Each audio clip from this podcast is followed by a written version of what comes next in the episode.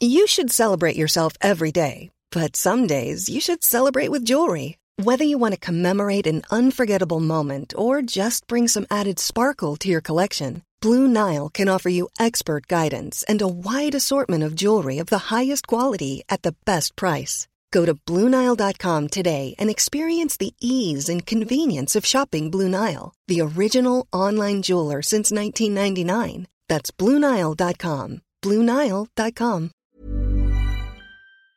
The hardest part of excluding the child is seeing the outcome um, accelerated. The outcomes that on, on the path that they're on, when you exclude them, they have nothing to do, so it's accelerated. But I think in the teacher's mind, or somebody in pastoral care, you have to balance the idea of exclusion with the fact that you're looking at a whole co- cohort or a whole class and um, their destination. And if you can remove a student, let's say, that is not that's detrimental for their progress, because sometimes we have instances where one individual can be leading the crowd, and if they're not around, then the, the whole course shifts or changes. Mm. It just sounds like one approach fits all. And obviously, every child is different. Yep. Every child in each situation is different, and every and it's massively about obviously their outlook and the support they have at home. You are listening to the Dope Black Mums podcast. I'm delighted to be joined by Jen Lewis, parent and CEO of Communities Empowerment Network, also known as CEN, and guest Antonelle. Thanks so much for joining me on the podcast. No problem. You're welcome. nice to be here. Great, thank you for being here. So, Communities Empowerment Network, and your tagline is Working for Equality and Justice in Education. Can you just tell me a little bit about what you're doing day to day and how CEN started? Uh, well, uh, how did CEN start? So, CEN started uh, with two gentlemen, uh, Professor Gus John, who's still very much part of the organisation. Um, he's he's currently chair and a gentleman called Jerry German, who is a head teacher. It's quite well known within edu- education. Within education, um, quite uh, two quite very strong characters. Jerry sadly passed away in um, 2012, actually, but Gus is still going strong in his 70 something. I'm sure he wouldn't thank me for mentioning that. Um, and he continues to play an active role. As I say, he's chair of trustees. Initially, it was designed as a pan London provision, um, and it was specifically designed. Uh, it was it was wrought out of the fact that black boys were being excluded over and above um, any other any other group um, as a demographic, and, and they they designed CEN to to address that to address the fact that there was a systemic something systemic happening in the system that obviously seemed to be targeting black boys um, maybe it should be said at this point that Jerry is a white man, um, or was a white man. Um, and yeah, that's why they started it really. We, we started out as just being specifically about addressing that need, but of course, um, exclusion doesn't only affect the black community, and we've extended our support to children across the UK who have either been excluded or who are experiencing problems likely to lead to exclusion and academic failure. And we offer we also offer simultaneous support to parents and families in managing the exclusion events, um, as well as their own relationship with the school, and also to try and empower parents to kind of replace the the need to to, to contact uh, a service like C. And it, what we're trying to do is make ourselves redundant in, in that respect. well, that would be amazing. That's a great goal. That's a great goal. And Antonelle, can you tell me a little bit about your school experience? What what the whole process was like for you? I went to the school that I teach in now, mm-hmm. um, and in regards to school, I, I was excluded um, more than my. No, I wouldn't say my fair share. I've been excluded more than a few times um, in school. And those now, exclusions, did that, looking back on it now with with adult eyes, did it mm-hmm. did that feel fair? Was it excessive? Was it needed? Was it a last resort? Looking back, I think they were absolutely warranted. Really? Um, okay. Absolutely based on the things that I was excluded for and the behaviors that I um I produced towards some teachers, not all, but some teachers. Um, okay. so yeah, I, I'm I don't hold um, any kind of angst against the, the teachers or the systems for um, my exclusion. What I did do from the situation though was be able to reflect on my behaviour and post year nine. I was never excluded from school again because it, that, that change came from my desire not to be caught up into in a, in a system and to be um, what it is I wanted to be for myself rather than being influenced to do things I wasn't really supposed to be doing. Okay. And now you teach at the school you were excluded at. Yes, absolutely. Okay. And now, what's your day to day experience in this position? Um, I have been responsible for for exclusions, um, but and at that stage, when when you feel responsible, mm-hmm. is it a last resort? Absolutely. Have, has Absolutely. so everything else has been explored so we've explored before we get into that this stage. Parents, we've explored interventions.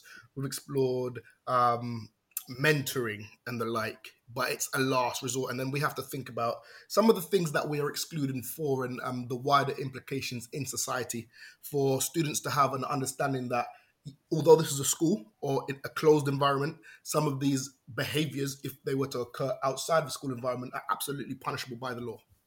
Okay.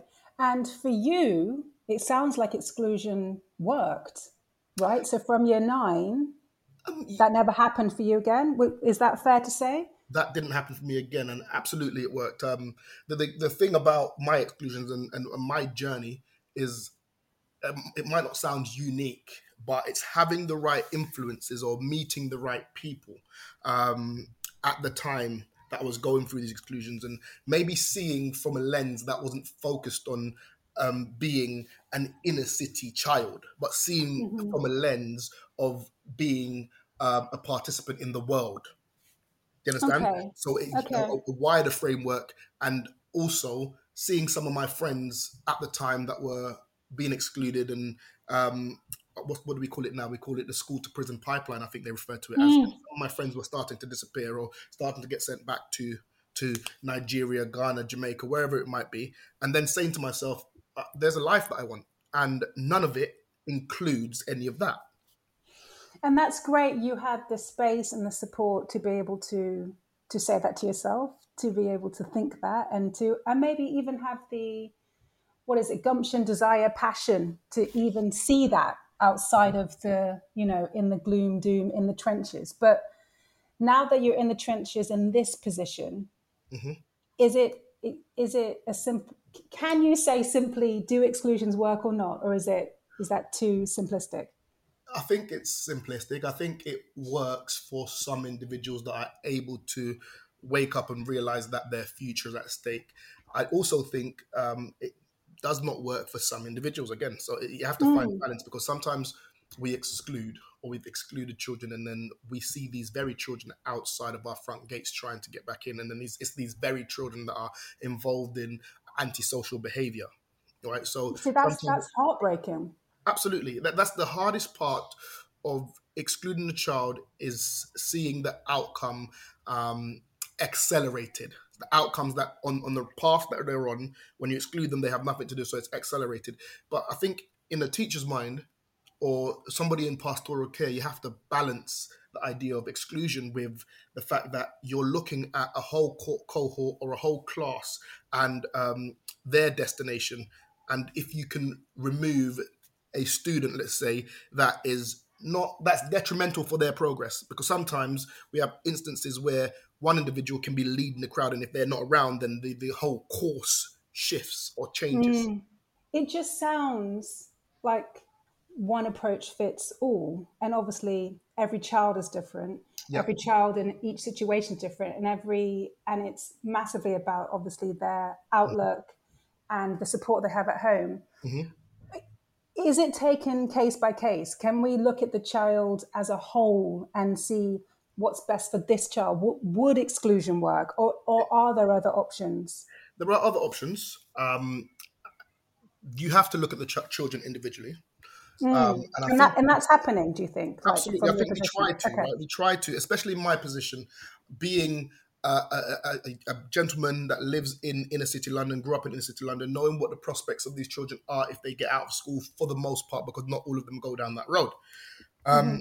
So we have to look at it case by case by case. And I think we we think about oh exclusion is our teach schools exclude. Schools don't exclude for the fact that we want to exclude. We exclude for the repetition of behavior where intervention is not working.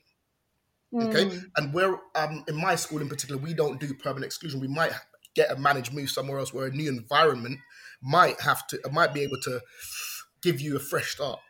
But it's the hope that once we've taken the, the that's the final measure. That's the last straw. Once we've taken that measure, whether it's two days, whether it's five days, whether it's five days in the first instance, it's hoping that a period of reflection, conversations with the adults in your life, understanding that um, this exclusion is not just going to affect you, but everybody is that's involved in the situation. Now, I think from my perspective, as an educator, I look back and I think, what am I doing here? Am I harming the child more Yeah. than the idea that I'm keeping the child in the school? Uh, and then you have to kind of weigh that up in yourself. You have to reflect on that, and you have to ask questions of your superiors that are in positions that have been in positions longer than you. You know, and then think about the, the school context and where things are going for this person. What have they been doing at school up until this point? What are their progress checks like? You know, is there any hope of um, a change in direction? Can we facilitate that? And if we can't, then the final action is to say, you know what, we're going to take this measure. Okay. So before you get to the stage of taking this measure, Mhm. for parents, mothers listening, are there what sort of common red flags, warning signs are you seeing? What what prevention could we be thinking about? Oh, I'll give you a common one that I see for myself. Now, Yeah. teachers and parents need to be on the same page, I think. Now, what we'll have, if we will call a, a, a child's parent and we say, you know what, mum or dad, X has happened, okay? Um, and the child is responsible or was involved, um, the rebuttal is, no, not my child. Okay, so straight away there's defense, ego. There's defense. And Right, that you. happens possibly in the earlier years. There's defense. And then it comes to a situation where I've called you as the teacher to say this has happened. You've said no. And then a few, like a year later, you're calling me to say, sir, help. I've already Mm, said to you, listen, there's a problem. And if we don't work together to solve this problem, it's going to turn into an issue. But rather than Okay. facing it, they defend it sometimes. Okay, now I'm just saying this, I know this is super luxurious and there may not be space, but for, for that conversation, when you're calling the parent, and you, I'm a parent of two, you, you get these calls and you're already slightly freaked out. Mhm. If you know, if you're getting called in the day, you're at work, you've got to take the call. Um, Is there is there training for those calls? Are, are, are there ways that we can put it across so that the parent could be in a space to be able to receive it, or is that just ridiculously luxurious and I think that's luxur- luxurious, but what I Okay. will say is, um, parents, for the most part, know their children better than the school do, and know Yeah. exactly what it is students are capable of doing or not doing. So when the phone call comes, you have to wait up. Could you possibly have done what you're being accused of? Yep. yeah? Rather than offering a defense, we should be able to work together to make sure the solution is something that's beneficial for both. Um, the key part of that, though, is as a head of year, I try my very, very best to develop key relationships with my key students' parents. Got Right. you. And once you're able to do that, we're able to have a conversation and be compassionate. Yes, and you've got empathy and you've got a relationship there, so there's space to have that conversation. So, Jen, when are families and parents coming to you? At what at what stage in the process do does CEN come into this?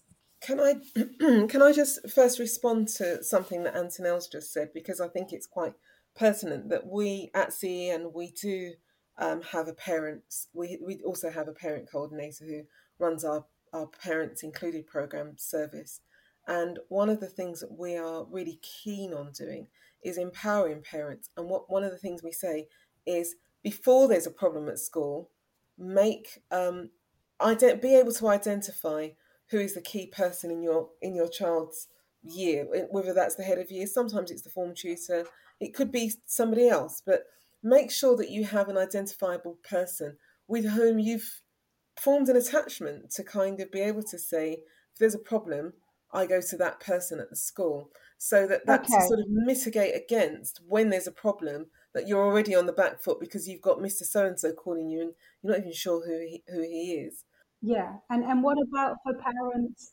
And what about single parents or uh, time poor parents who are just like, I just don't have time. I'm doing my best. I can't make every parent's evening. I don't know every teacher by name. I am just surviving out here. Can I jump in, Jen? Yeah. I'm just playing devil's advocate. I understand that these, you know, I'm just wondering. Yeah, I get, I'm, I'm with you. How do we do it all? We try to understand. We know that parents have to work. And this is something that we ex- express, like, or impress upon the students. Your parents have things to do. They don't really want to have the time to take time out of the day to come to school when they should be working to make sure you have a roof over your head and eat. Okay? Um, but in saying that, there has to be time for a conversation. There, there, there's not, a, there shouldn't be a situation where you cannot have a conversation with, not with every single teacher in the school, but with at least the head of year so you understand the, the side of the page that you're on you know okay and so so the key the key people so what we definitely want is a relationship with your child's teacher and the head teacher. Is would that be fair to say? the head of year the head of year the, the most important person to your child at the school uh, that's the link between um, whatever sanction might be is the child the te- the head of year and the parent the head of year and the parent. Okay. Okay. So, Jen, so you were saying when parents or families would come into to contact with you and your organization? So, unfortunately, parents usually find us lastminute.com and very often mm. the day before the exclusion hearing or, you know, oh, a few days before. Or and they're probably coming to you in all states, I assume. Exactly. Like even on yeah, the day, very often, very often, one out of every seven parents who contacts us we have to coach them through the conversation. And my first, my first, the first thing I say is, particularly when they're so hysterical that they can't, they, they can hardly speak. I say, you know what I want want you to do? Go off, have a cup of tea or whatever it is you want need to have, and have Just a good a cry. Have mm. a good cry. I'm going to call you back in an hour or two or mm. whenever. Um, mm. Whenever they say. At this stage, you, you, you must not be able to think like all, what, what we just talked about with everything that parents have got going on your work your overactive mind about worry for your kids to add this onto this to add a potential exclusion to have conversations that you don't want to have or don't understand or don't know how you got here and then you're like running around trying to find support. You found come to you the day before. They must be in a wild mental state. Absolutely, and and I think also, I mean, what Antonelle says, I'm, I'm notwithstanding what he says. I'm, I'm sure that that's the case very often. The first time a parent is aware of the fact that a child has a litany of behavioural issues, um, as long as your arm, is when they've been called to, to, to say, take your child home, they've been excluded. At the meeting, they're then presented with this with this whole back backstory. There are reasons for that, and sometimes the it's a series of minor petty things that, that, the school hasn't thought to tell the parent but have all been they've all created towards this final thing which has produced an exclusion so my my what we say is that the parents included program is actually the, it's called the parents not included program and the not is crossed out for visual effect because what we recognize is that parents are often not included in conversations about their children. And, mm. and the, well, then no wonder you're going to be on the on the defense when you when you're in these situations. Exactly, you're going to be your back's going to be up, isn't it? And often the first time that they are included is when they're being told take your child out. Uh, I'm not yeah. saying that this happens in every school, but all it happens mm. in all too many schools who mm. don't have the kind of um, empathic or, or, nurturing kind of uh, don't provide that nurturing uh, they, they don't have the nurturing provision. And you know, we've we've also been told that quite recently. I was told that one head teacher in a school I won't name has got a hit list of children on his on his pin board in his in his office, and he's picking them off one by one throughout the term. See, that, that makes that, you feel sick. That they've already that they've already decided that that some that, that you know we don't want these children in, so we're looking for reasons to exclude them. So every mm. time there's an issue with that child, make sure you keep a record of it. And I've had, I, I know that myself. because in the, my situation, I'm poacher turned game gamekeeper. I was in behaviour management in a school before I I, I got this job, and mm. we and, and what I would see, you know, children would be eyeballed. It's like, mm, you know, they're they're a bit difficult. Let's see how we're going to manage them. And so that does happen. I'm not going to let's not pretend it doesn't. Um, and and and perhaps perhaps um, there's there's good reasons, if not excuses, for that. Um, there are some children who are very hard to manage. However, my contention is, and CEN's contention is that as a parent, I have to send my child to some form of formal education. I don't get a choice as to whether or not to do that. If I take the child out to go on holiday, or if I take them out because I want to give them a day off and spend the day and go to Westfield, I have to I have to um, pay the consequences for that, or you know, uh, fight, provide a reason for that. Um, and that's all at my behest, isn't it? I, I want to take my child on holiday. Um, it might be for very good reasons, like you know, we need some family bonding time, whatever, whatever, whatever.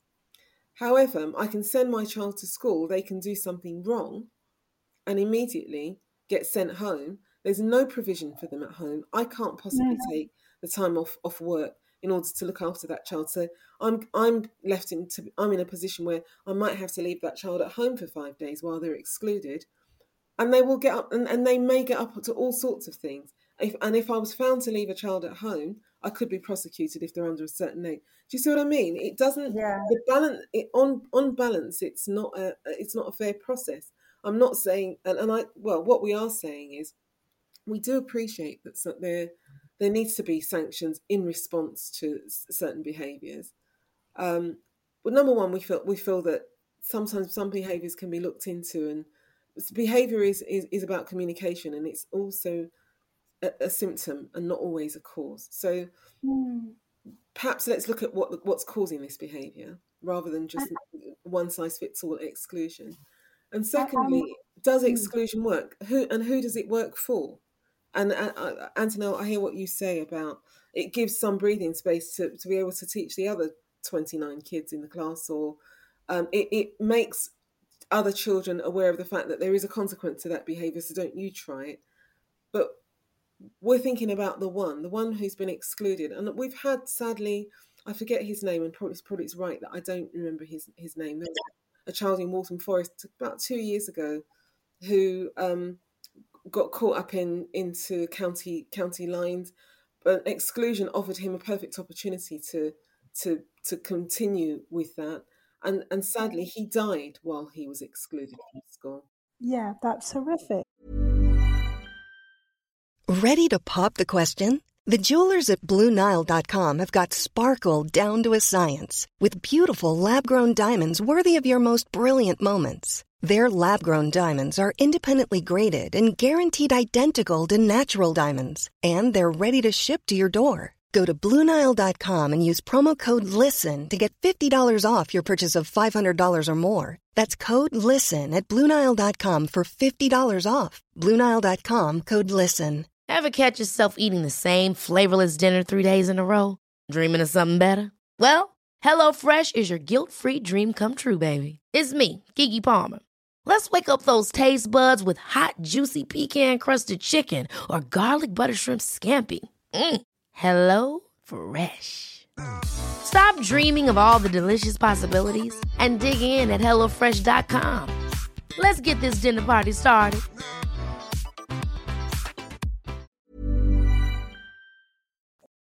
What sort of common reasons that are coming up for children being excluded? Um, are you talking about permanent exclusion? I'm talking about permanent exclusion. Yeah. Okay. Um, I'll let Jen go in regards to that. Well, we haven't we don't permanently exclude any students from our school. Um, so I don't have too much knowledge on permanent exclusions. If you understand what I mean. Um, okay. So, what yeah. would be the longest that children would be excluded from from your school? The longest that I've been involved in exclusion for, maybe mm, was it um, five days, and then if it's extended by another five days, so five days in the first instance, that might be to do with something that in, in, involves, um, let's say, something to do with a knife or something sexual. Do you understand? Okay. Yeah. Okay. Okay, and then after, just just in that incident, after that, if it's been extended, can it be extended again? Um, it depends on the the conversations with parents and um, the extent of of the issue that we have. Um, why has the in- individual got a knife? You know, um, Okay. what's the backstory? If it's to do with something sexual that's at school, the police are going to deal with. You know, as you know, they have to be removed from the school altogether while Yeah. the police investigate. So that's the standpoint that we normally come from. Okay. And Jen, what sort of reasons? Well, first of all, what's the most like absurd reason that you've heard? Okay, for a child so child the most excluded. absurd reason, again, recent cases, um, we had a case where a child was running in a corridor, which he shouldn't have been doing. He was running in the corridor, and this was an A student. Hmm, Um, but we've all done that. the haven't we? corner, sorry, We've all done that, haven't Yeah, we? Had a little run. um, as he rounded the corner, he bumped into a teacher and knocked her over. She, he helped her up. He apologised profusely. He said, "I'm really sorry, miss. It was an accident." It got referred to the head teacher. The head teacher permanently excluded him. It's just shocking to me. So the head teacher, there has to be a backstory there.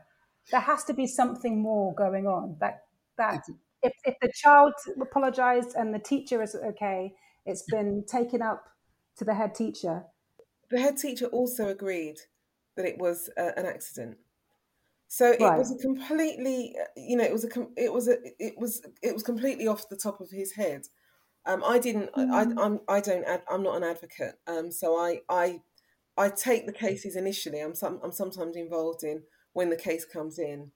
It then goes off into to, to an advocate, and I then hear about it at the end of a case. That the advocate might give me a call, and and I see the, the case study. So I'm, I'm I'm not kept abreast of all the nuances within the case.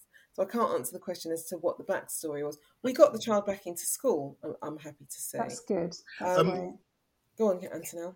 that if I'm if I can say as, as a teacher and educator, um, pardon me, Does but that sound absurd to you, though? That that sounds was absurd, right? stupid.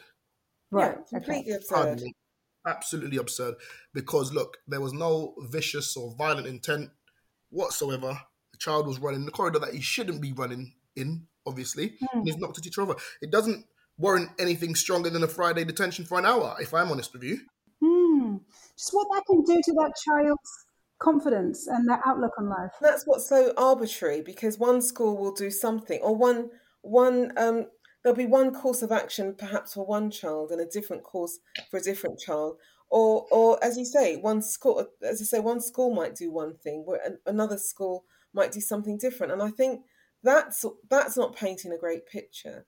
One of the most common reasons for exclusion, not permanent, but one of the com- most common reasons for exclusion, sometimes permanent exclusion, is persistent disruptive behavior. We see that a lot. It's a it's just a, hmm. a common tagline on a persistent disruptive behavior can cover a multitude of sins. But I was just about to say but that it's still feels quite vague, doesn't it? but it's also something that comes up quite a lot when a child has ADHD or um, is is is on is, is on the spectrum somewhere. Is on either the ASD spectrum or is ADHD. And I think that a lot of those children, because the CAMHS threshold is now so high, so a lot of them don't actually get a diagnosis and they're not sent for an assessment. A lot of chil- a lot of children are falling between the stools because they're not being it's not being noted that they have an issue. Parents will sometimes complain and say, he's got an undiagnosed issue and I cannot get, for the life of me, I can't get a diagnosis. And let's face it, we all know what the health service has been through over the last two years.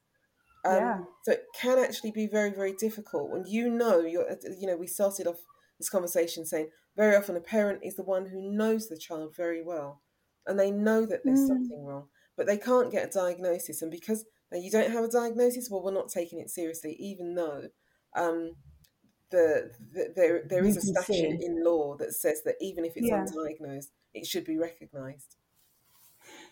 So, Jen, at, one point early in the conversation, you were talking about how CE and how CEN is looking to empower parents. Mhm. How can we do this? What sort of questions should we be asking? What sort of support should we be?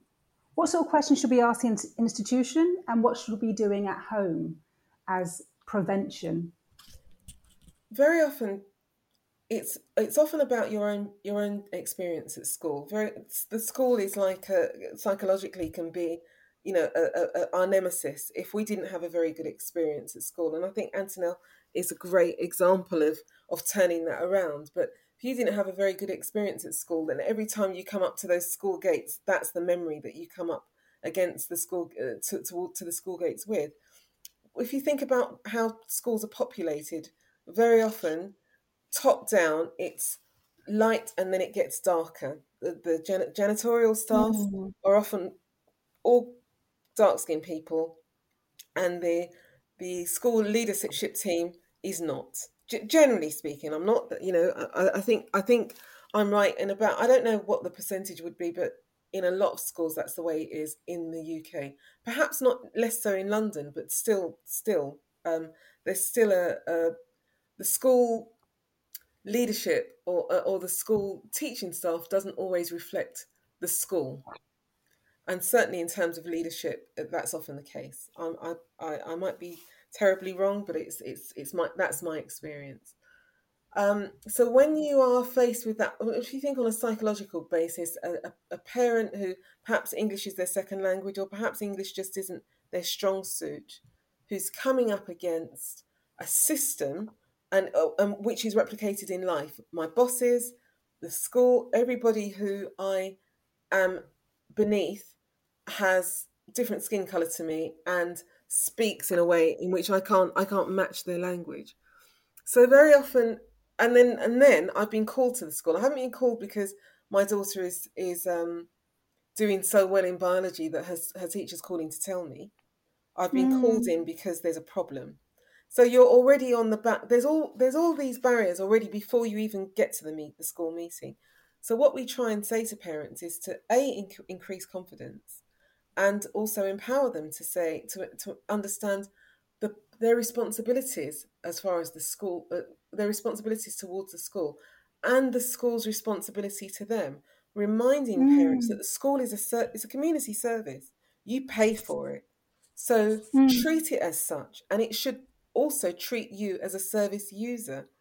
And I think mm. what's happened is the dynamics are such and have always been, um, or in in terms of the history of education, how education came about, and and the history of our our, our interaction with education, they've always been better than us. We taught we tug our forelock to the teachers. I was brought up in, I come from a community in which I was told, you know, whatever the teacher says, the teacher's right. So where you come from that kind of background that's that that stays in your dna to a certain degree and we've got mm. to kind of get over it and say well actually um you know just as i've said the, the, the school is a service we're a service user i have my child has, has got a right to be here and if you go in with that attitude there's a lot lot of other things beside if you go in with that attitude to not necessarily to challenge the school but you are your child's first advocate so yeah, you go in shift of power, definitely. Exactly, yeah. exactly.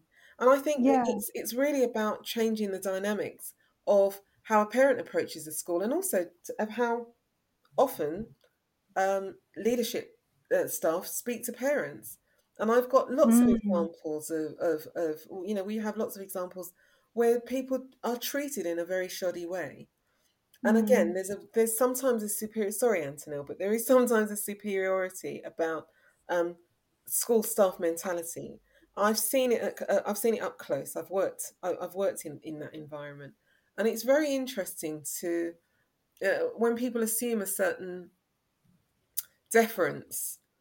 Uh, you, I, I think it's very interesting for, for, for children when their parent turns up at school and suddenly a, a parent who you've got a lot of respect for is suddenly deferring to Miss So and So, who you know everyone talks about. You know, it's a very interesting thing that happens. Very interesting shift dynamic, and mm. I think mm. parents and schools need to understand that parents should be playing an equal part in their child's education. All adults in a child's life should be want the same thing, and when the child does well, it's a reflection on me as a parent you know, and it's also a reflection on the school. Everybody's taking credit when a child does well, um, and and understanding that you're that all of the adults, all the, all of, all of the adults in a child's life have a have a role to play. and need to be working together because let's face it children do go off the boil at you know at certain some some at a certain age when they're more enthralled to their to their peers than they are to the to the adult voice in their life and surely yeah. it's it's it's for it's it's to the benefit of society to yes if we take sure it seriously they, to yeah. make sure that they stay on course and antonelle for you how can we empower our children how can we empower the children yeah. in relation to exclusion? Well we've just talked about how we can come in as parents mm-hmm. and we can change that dynamic. We can come in with a slightly different focus. We can we can think about it in a different way from how maybe we were brought up and how our parents were brought up. But mm-hmm. coming from this from a, a child's point of view how can how can they tackle it? They, I mean, you see your friend getting excluded, mm-hmm. that could do that could do a few different things to certain personalities. That could stick with somebody and deter them, or that could um, could send you the other way, couldn't it? So, yeah, any any advice on from being in the trenches and, and your kind of history, mm-hmm. anything mm-hmm. that you could say to any young voices I think young it's, minds. It's, it's I don't know. It's, it's catch twenty two. Really, it's just like making sure your children are equipped with. Um, I think sometimes they know how to navigate their, their way around the school in terms of vocabulary, how to deal with situations. I think that mm-hmm. helps a great mm-hmm. deal. Sometimes um, in an exchange with a teacher, a student doesn't know when it's time to um, use the correct type of language when it's time to recognize that they've done something wrong within the whole e- equation. Sometimes it doesn't have to escalate to the point where an ex- exclusion is happening, but I don't think children are given enough um, uh, tools to be credit. able to credit, not credit, but tools to be able to right. kind of speak clearly and express themselves without coming across as somebody that's being um, negative. Right. And this is coming from the parents or the the empathy and belief and that we can instill in our children to be able to I think it's, it's yeah coming from parents in terms of uh, uh, instilling them how or how they should approach situations, but also coming from teachers in terms of understanding what the implications of the situation might be if, if a child is, is being excluded. If we're going to go down the empathy road, right, and that is just time. I mean, again, from Jen, your background, Antonelle, your background, is this, are we putting too much pressure on teachers to be able to balance all of this, or is this just part of the job? From a personal and from a service perspective, I think I think there is a there is sometimes an abdication of responsibility when it comes to parents, um, mm-hmm. and I say that as a parent. I do think that um, schools have had to expand to be all sorts of things, including social services, and it's not it's not the school's role. I think they can play a part, but it's not the school school's role. So having having sounded as if I I'm I'm um, relegating schools earlier on and and criticizing them, I also see from the perspective of of as I say from a both having worked in a school but also having worked in this service and as a parent, there are some things that the school is not responsible for. And I think you have mm-hmm. to kind of, parents have to own their responsibility. I yeah, understand, I having said that, that some sometimes it's really difficult. We're living in a it's more than a two tier society. We're living in at the moment in under all all kinds of. I'm not talking about COVID so much here, but there's so many you've got you've got children on free school meals who've got the latest iPhone. It just doesn't. It's incongruous. It's incongruent. It doesn't make sense that there are that that that you know you've got certain poverty indicators, but they've got the latest trainers and whatever. And I think that unfortunately we are at, we're we're very much a commodified society, and we're very much a um, you know, buyers and sellers. It's all about what you have and, and, and the latest thing. And parents are locked into that as well because they, they, they can't allow their children to be seen without the latest thing. Yet, um, yep. yet th- those same children are often lacking in the most basic. They might have the latest iPhone and the latest trainers, but they're lacking in the most basic in terms of manners. What we used to call home home home learning. You know, brought home up to. Okay. Okay. Yep. I, I tend to agree with that actually. I think it's, it's, it's something that we all have to do together. And I think sometimes we have to think about everybody involved. Now, sometimes a child is walking into a classroom, right, and has no regard for the teacher that's in front of them at all. Because some children are walking to that classroom and will literally look at teacher and say things like, I, I make more money than you do. Yeah. And, and, and that's a fact. So, mm-hmm. how do you reverse that dynamic where this child has totally decided, I, there's nothing that you can tell me or teach me that's going to make me any better at this point because I know exactly what's out there. How, how do you keep that child in a school, in an environment where you're trying to educate the masses? And also, um, challenging a teacher in a way or some teachers in a way that they might not be able to to balance or be comfortable with uh, responding to because that child's intention is to ridicule that teacher and like you are nothing you know? And that happens in school sometimes. Mm. so jen for any parents listening who may be worried about their child maybe are feeling that they are just about to start this exclusion journey what would you like to say to them contact CEN and and join our our PIP program and and become empowered and understand that I think another thing about again culturally from from my own upbringing is there are a lot of parents who have been raised don't tell people your business don't you know don't don't tell people yep. what's going on unfortunately that can be to to to our detriment sometimes when um, knowledge is power and numbers uh, you know acting in acting acting in concert with others and as a group is actually a really makes a very much more powerful statement. And and getting knowledge you know there's so much to learn. I'm of an of a stage in my life i don't know whether it's an age but i'm definitely of a stage where i don't really want to learn anything new. I will bring my daughter up and say can you please help me set up my phone? blah blah blah. There's a lot of stuff that parents have got to be au fait with and then there's a lot of new new things in school that they've also got to be au fait with and and it's hard. Particularly if you've got maybe three different children at three different schools at three different stage stages primary secondary and college. It's a lot to get your head around. However it is our responsibility. It is our, they are our children. They will always be our children. They may no longer be children but they will always be our children. And it is incumbent on us as parents. And again, my own, I, you know, I'm CEO of a of a company, and it's a very nice title. But you know, the only thing that gives me any authority to speak to other parents is the fact that I'm a parent. And it doesn't give me authority yeah. over them, but I, I own that responsibility quite very very very much. I, I take it very seriously.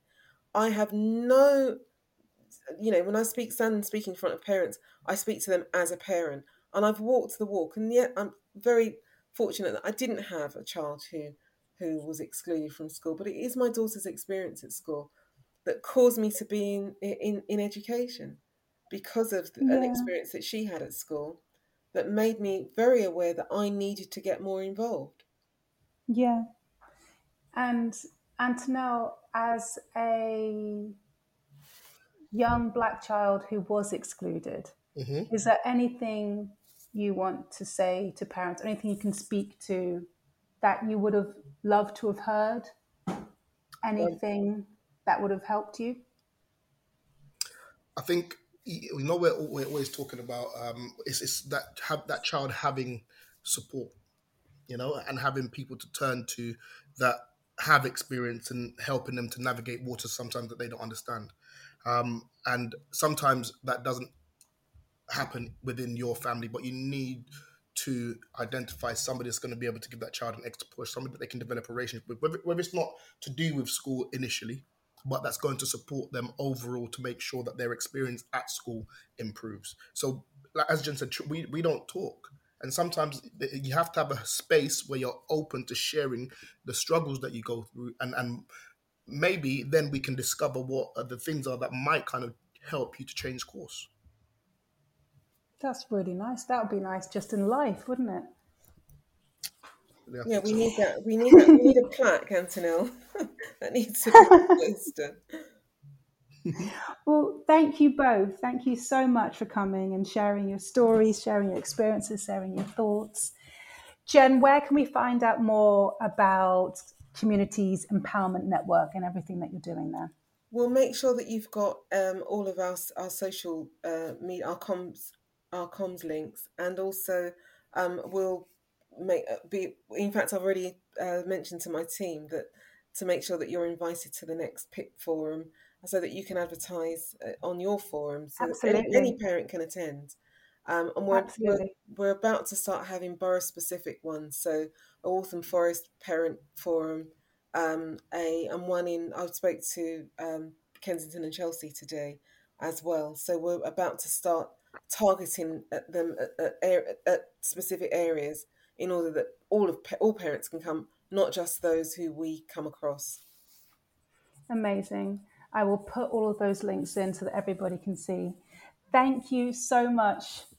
I really appreciate you spending uh, time with us and sharing everything that you have to offer. So thank you. You're very welcome. Thank you for inviting us. You're welcome. Dope Black Mums. If you'd like to join the Dope Black Mums private Facebook group, please search Dope Black Mums on Facebook. Don't forget to rate, review, and subscribe. Please follow on all socials at Dope Black Mums. Thanks so much for listening. Imagine the softest sheets you've ever felt. Now imagine them getting even softer over time. That's what you'll feel with Boll and Branch's organic cotton sheets. In a recent customer survey, 96% replied that Bowl and Branch sheets get softer with every wash. Start getting your best night's sleep in these sheets that get softer and softer for years to come. Try their sheets with a 30-night guarantee. Plus, get 15% off your first order at bollandbranch.com. Code BUTTERY. Exclusions apply. See site for details.